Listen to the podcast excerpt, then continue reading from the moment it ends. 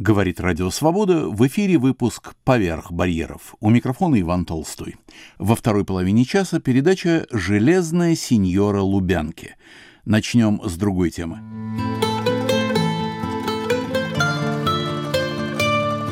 «Дети Везувия» Так называется книга знаменитого критика и публициста XIX века Николая Добролюбова, вышедшая в петербургском издательстве «Алитея» и посвященная теме «Добролюбов и Италия». Издание подготовил Михаил Талалай. Михаил Григорьевич, что это за связь Добролюбов и Италия? Мне все время казалось, что Добролюбов и Россия, Добролюбов и Петербург – а при чем тут ваши прекрасные, жаркие итальянские края? Да, Иван Никитич, мне тоже так казалось. И вообще надо признаться, что я Добролюбовым со школьной скамьи ну ни разу не поинтересовался. Ну, по понятным причинам. Нас всех в детстве перекормили. У нас у всех остались, конечно, какие-то фразочки типа «луч света», но не больше. Да и интереса тоже к Николаю Александровичу, революционному демократу, после всех его памятников, проспектов, у меня особого не было. Поэтому для самого меня все это стало приятным открытием, новинкой, можно сказать. Меня пригласили участвовать в одной конференции на базе единственного в мире музея Добролюбова. Он находится на его родине в Нижнем Новгороде сказав, что вот э, малоизвестно о его пребывании в Италии. Но мне, признаться, было еще меньше известно, чем им. И сначала я не хотел во всем этом участвовать. Это на удаленке, естественно, ехать в Нижний Новгород не было никакой возможности. Удаленка уже надоела. Да и фигура Добролюбова тоже вот нельзя сказать, чтобы у меня так затрепеталось сердце. Но я стал смотреть материалы и, надо сказать, увлекся. Оказалась масса любопытного и житейного материала, и его текста текстов, которые, ну, сказать, не то что перевернули, но уточнили мое представление о нем как о ярком публицисте, интересном поэте. Да и вообще надо сказать, что Италия его преобразила. Он уехал туда по настоятельному э, мнению своих коллег, современника, подлечиться, туберкулез тяжелой степени. И, в общем-то, от него не требовали никаких писаний. Но он не мог не писать. И писал очень и очень разнообразно. Это не его обычная публицистика, критика. Это и пародия, и гротеск, и романтические стихотворения. Вот что Добролюбов в конце 1860 года пишет Антонине Федоровне Кавелиной из Италии. Здесь я начинаю приучаться смотреть и на себя самого, как на человека, имеющего право жить и пользоваться жизнью, а не призванного к тому только, чтобы упражнять свои таланты на пользу человечеству. Здесь никто не видит во мне злобного критика, в персоне моей видит молодого человека, заехавшего в чужой край.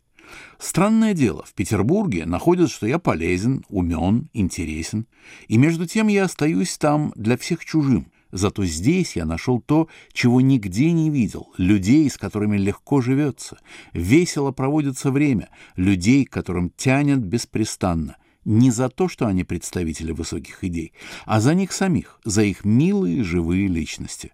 Вот вам моя идиллия, которую я мог бы с удовольствием продолжать еще и еще. Я так доволен своим теперешним, что ни о чем больше не думается. О чем же все-таки пишет Николай Александрович Добролюбов?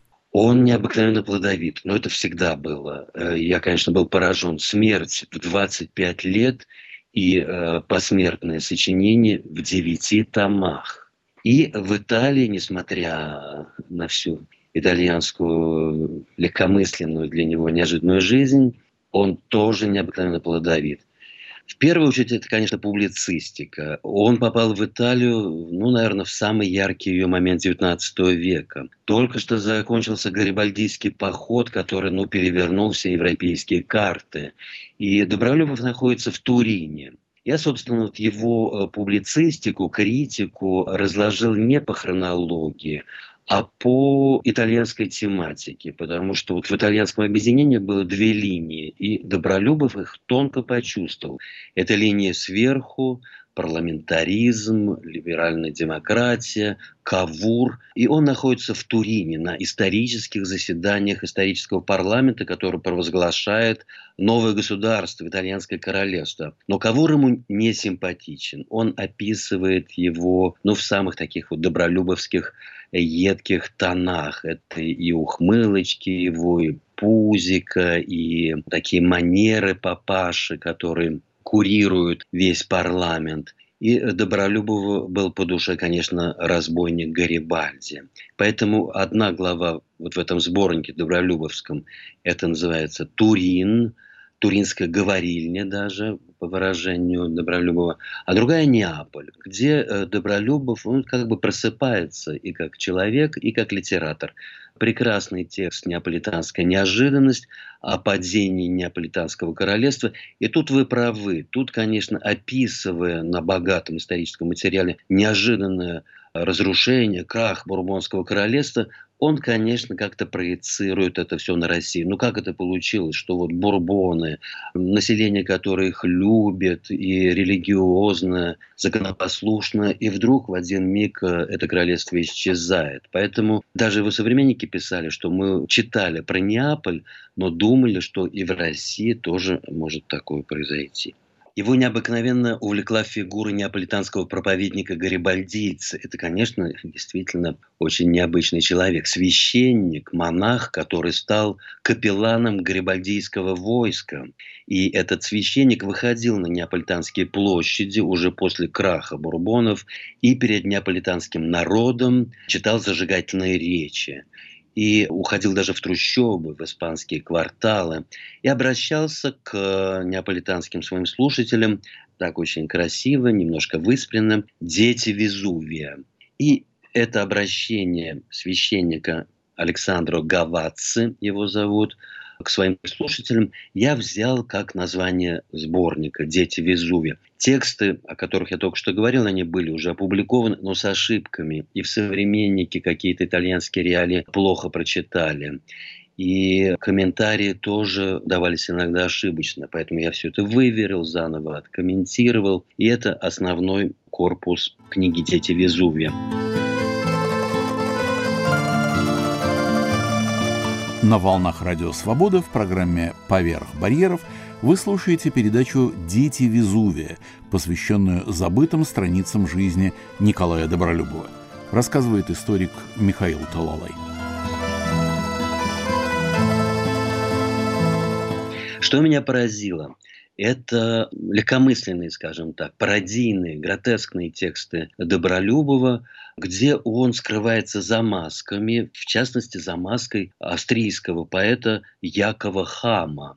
Его современникам было понятно, что он кидает камень в Хомякова, такой перевертыш, Яков Хам, Хомяков – причем читателям сразу дается понять, что перед нами литературная игра, потому что вся эта поэзия, весь цикл этого архиреакционера Якова Хама, который обличает Гарибальди, хвалит Бурбонов, католическую церковь превозносит, он преподается русскому читателю как перевод с австрийского языка. То есть тут уже сразу посыл, что перед нами что-то, так сказать, невыразумительное. В качестве переводчика печатно обозначен некий Конрад Лилиеншвагер, что тоже является литературной игрой. И тут Добролюбов высмеивает такого второстепенного поэта, совершенно забытого, Михаила Розенгейма – Лилия – это, понятно, цветок, тут роза. Швагер – это зять, Лилиан Швагер. А Розенгейм – это розовый дядя. Поэтому, не знаю, догадывались ли читатели, но э, параллель была явно придумана самим Добролюбовым. И это удивительное письмо благонамеренного француза Станислава де Конарда. Ну, канар, канард – это утка. И уже в те времена было понятно, тем более русскому читателю, владевшему французским обязательно,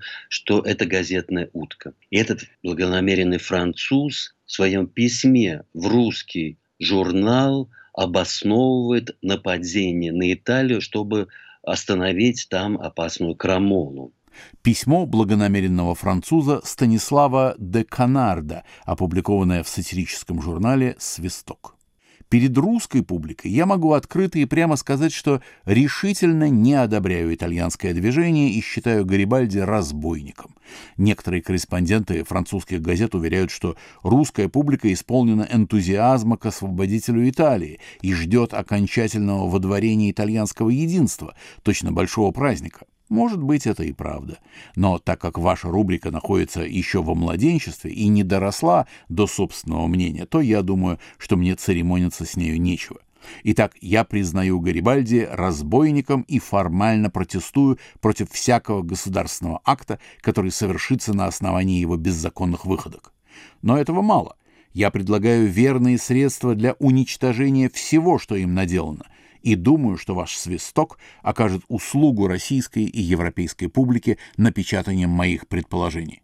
Дело в том, что Теперь священная обязанность наблюдения за порядком в Европе принадлежит Франции. Следовательно, надо уничтожить то, что подает повод к искажению нравственных понятий и чувств французов. Надо во что бы то ни стало укоротить движение на итальянском полуострове. Почему не послать войск в Сицилию? Почему не поставить гарнизона в Неаполе? Почему не занять Анконы? Почему, наконец, в согласии с Австрией не содержать несколько полков в Венеции? Устроивший таким образом положение дел, то есть расставивший везде свои войска, Франция созывает Конгресс, хотя бы Франция и разорилась в итальянской войне, во всяком случае мы выйдем из нее с лучшими обеспечениями своей будущности, нежели какие можем иметь при водворении в Италии нынешнего порядка вещей. Победив Гидру итальянской революции, правительство надолго упрочит существование нынешней системы, водворит спокойствие в Европе и будет иметь возможность в мире и тишине наверстать все потерянное. Но, Иван Никитич, э, дети Везувия – это не только итальянцы. В моем замысле редактор-собирателя это был сам Николай и Ильзигонда, его итальянская невеста. Они познакомились и, можно сказать, полюбили друг друга под сенью Везувия. Поэтому я и представлял, что вот эта пара и есть э, дети Везувия. Да, Михаил Григорьевич, это очень интересно. Расскажите, пожалуйста, во всех мыслимых подробностях, потому что любвеобильность Николая Александровича известна после публикации его литературного дневника, который, надо сказать, многих шокировал его своим поведением в свое время. Продолжайте, пожалуйста.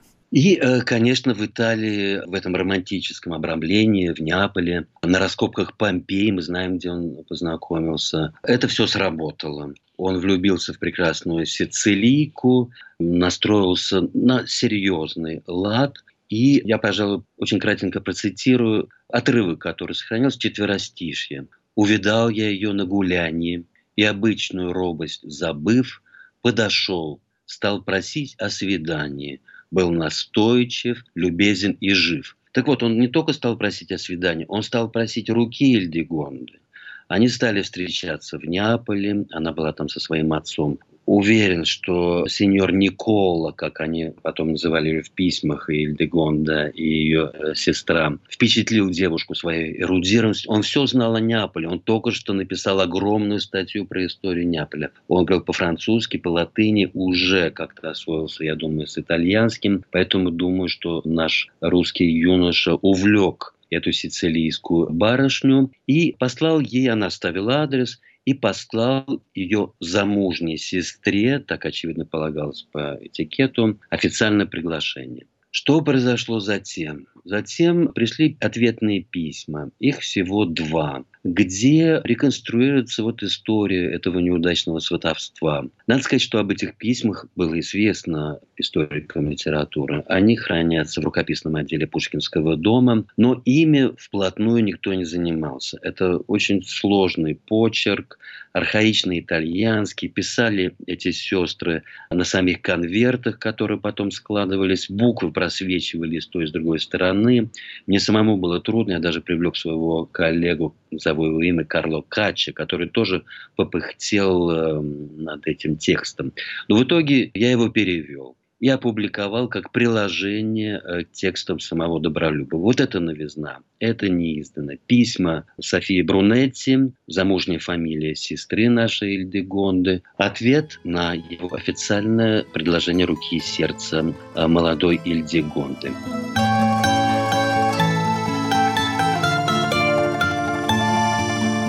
На волнах Радио Свобода в программе «Поверх барьеров» вы слушаете передачу «Дети Везувия», посвященную забытым страницам жизни Николая Добролюбова. Рассказывает историк Михаил Талалай.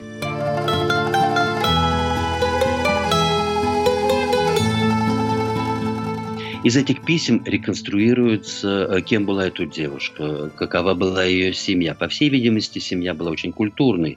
Из Сицилии, из Мессины, не дворянка, хотя иногда писали, что вот дворянская девушка. Я уверен, что спесивая сицилийская знать не клюнула бы на предложение Поповича, разночинца. Поэтому это не дворянка, но культурная, скажем так, мещанка. Это плохо звучит по-русски. Назовем Боргезе по-итальянски.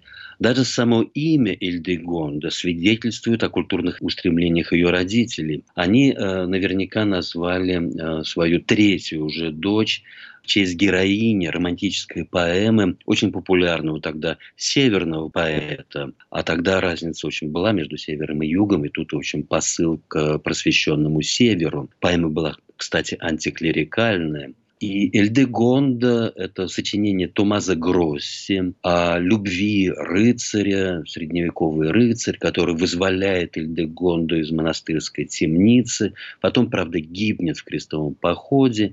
И сама Эльдегонда тоже умирает, прощенная родителями, которые было ее прокляли.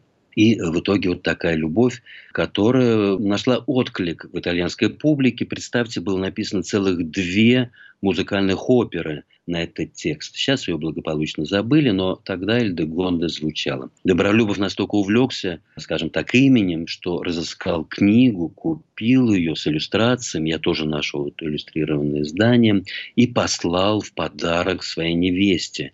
Потом они ответили сестры, поблагодарив. Что пишет сестры? Причем сватовство кончилось ничем. И в русской культуре возникла черная легенда. Приведем отрывок из воспоминаний современника Добролюбова Сельчевского.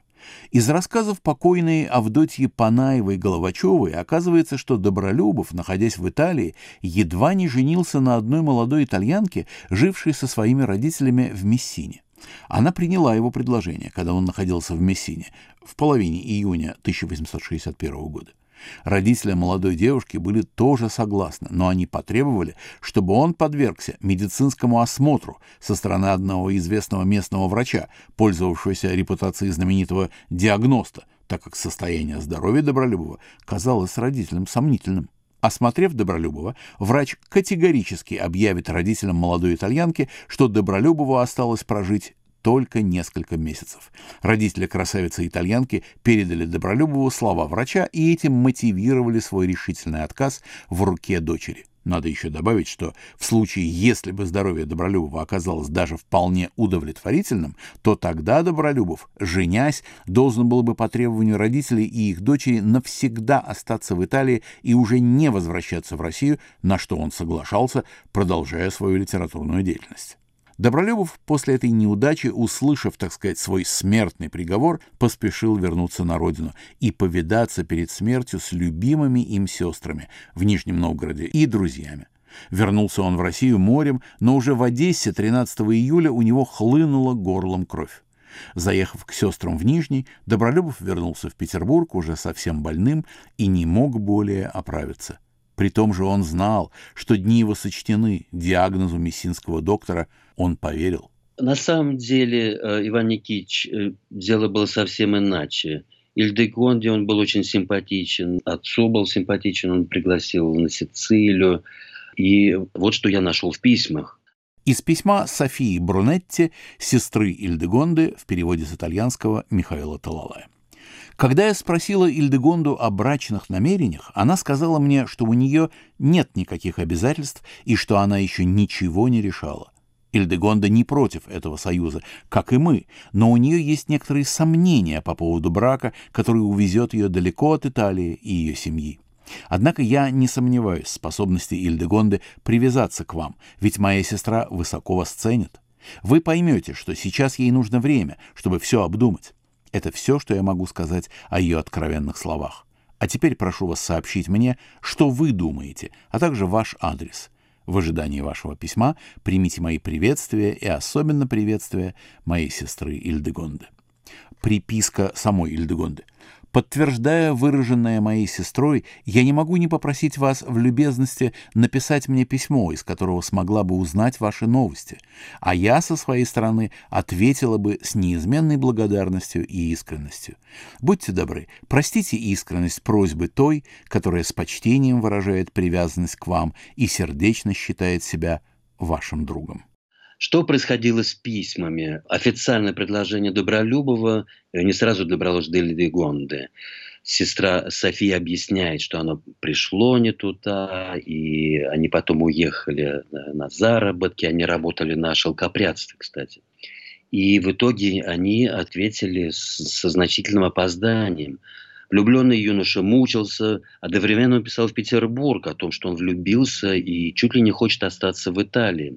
Спрашивал у э, Чернышевского, как быть, и, может быть, э, он будет продолжать литературную деятельность, э, живя в Италии, на что его соратник не отвечал, тоже томил в безвестности. Ему, конечно, все это не нравилось. Более того, он чувствовал, что Добролюбов отдаляется от э, боевой обстановки петербургской и размягчился в этой итальянской атмосфере. Поэтому и из Петербурга никаких ответов особых не приходило. И постепенно Добролюбов в этой неизвестности в Неаполе э, стал менять свое намерение. Не сразу, но постепенно он стал охладевать к уехавшей Льдегонте, стал взвешивать за и против, трудности брака с иностранкой, житье в Петербурге с Эльдегондой. Э, все это перед ним, очевидно, вставало все более и более. И он уже пишет из Неаполя, что я поеду через Мессину, но, наверное, уже к ее родителям даже не буду заходить. И так и произошло. Он в Неаполе оставил записку, что корреспонденцию его надо пересылать на Сицилию, в Мессину. И действительно, письмо в итоге пришло в Неаполь, в гостиницу, где он жил, но его уже не застало. Это я по штампелям проследил. Переслали в Мессину до востребования. Там он его открыл, отвечать не стал, хотя письмо было доброжелательное. И уехал в Петербург таким длинным путем через Константинополь, через Украину, вернулся в Петербург, где его застигло уже второе, опять-таки, очень доброжелательное письмо – которое э, прошло долгий путь через Константинополь, то есть следовало буквально по пятам Добролюбова. И на это письмо он уже не ответил. На самом деле Николай Александрович был уже при смерти, уже все изменилось, Италия была далеко, и э, на этом закончилась и его короткая жизнь, и его итальянское сватовство. Когда Добролюбов умер, его соратники по современнику написали очень звучный и такой проникновенный некролог, где они упомянули о том, что э, Добролюбов мечтал о семейной жизни и э, перед смертью, будучи в Италии, даже сватался к э, сицилийской барышне. Но потом некролог был напечатан без этой фразы уже как и в советские времена, вот эта история о влюбленном Добролюбове, который пишет романтические стихи, не вписывалась в образ э, сурового критика и революционного демократа.